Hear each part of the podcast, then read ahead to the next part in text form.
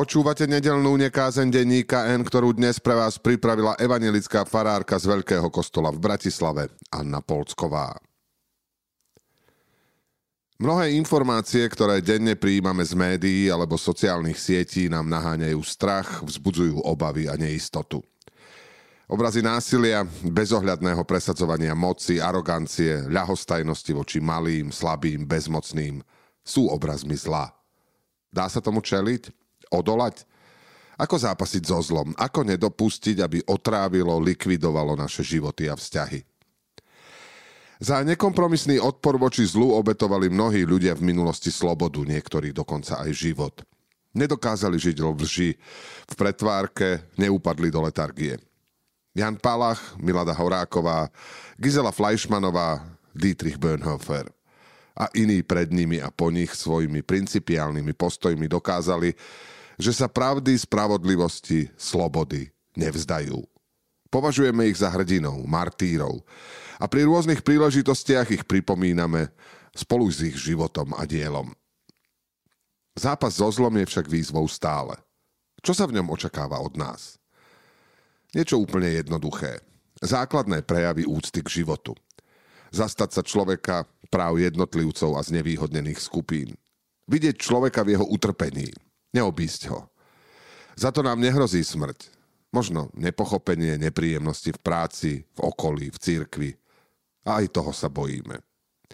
S martýrmi ako nositeľmi ideálov, nádeje v lepší, spravodlivejší svet sa identifikujeme, spomíname si na nich, ale pritom to často končí.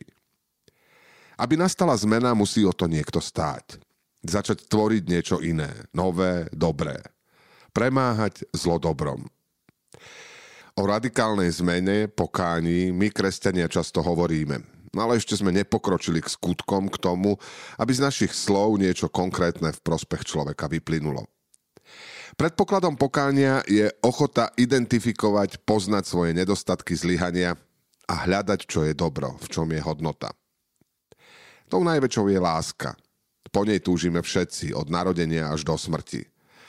Má rôzne podoby. Láska k pravde a spravodlivosti sa dá vyčítať aj spomenovania a odsúdenia diskriminácie a devalvácie človeka. Láska je za aktívnym odporom, odmietnutím zneužitia moci na každej úrovni života, vo vzťahoch, v rodinách, v cirkvi aj spoločnosti. Láska je za záujmom pomôcť slabým a poškodeným, ale aj za vyvíjaním tlaku na to, aby zmenili svoje konanie tí, ktorým je zverený väčší diel zodpovednosti. O víťazstvo lásky, dobra nad zlom, sa môže pričiniť každý z nás. Tým, že odolá korupčnému správaniu. Odmietne manipuláciu, prispôsobovanie faktov. Začne hľadať spôsob, ako spod vplyvu dezinformácií vymaniť jedného človeka vo svojej blízkosti, aspoň sa o to pokúsiť.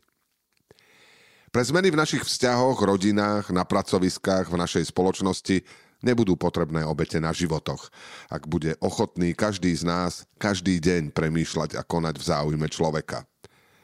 Niekedy stačí venovať plnú pozornosť blízkemu, bez neustálej kontroly smartfónu. Udržať krátky očný kontakt s človekom, učupeným na studenej ulici, popri ktorom prechádzajú stovky ľudí, ako by neexistoval. Povzbudiť znepokojeného tínedžera. Oceniť človeka v obchode, v službách Cesta premáhania zla dobrom, cesta zmien je dlhá a náročná. Je potrebné začať ju kliesniť. Prostredníctvom vyhlásenia dikastéria pre náuku viery Fiducia Supplicans, ktoré nedávno schválil pápež František, bude možné požehnávať osoby žijúce mimo manželského zväzku. Požehnávanie má mnohé obmedzenia.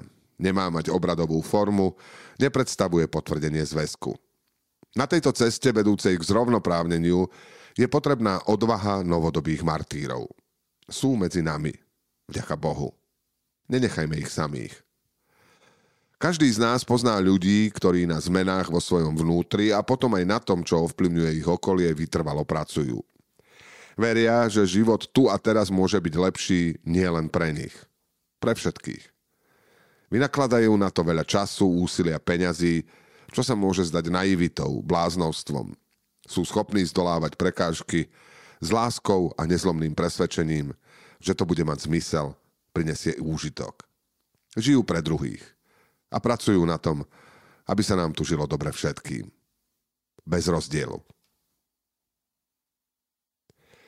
Počúvali ste nedelnú nekázeň denníka N, ktorú dnes pre vás pripravila evanielická farárka z Veľkého kostola v Bratislave Anna Polcková.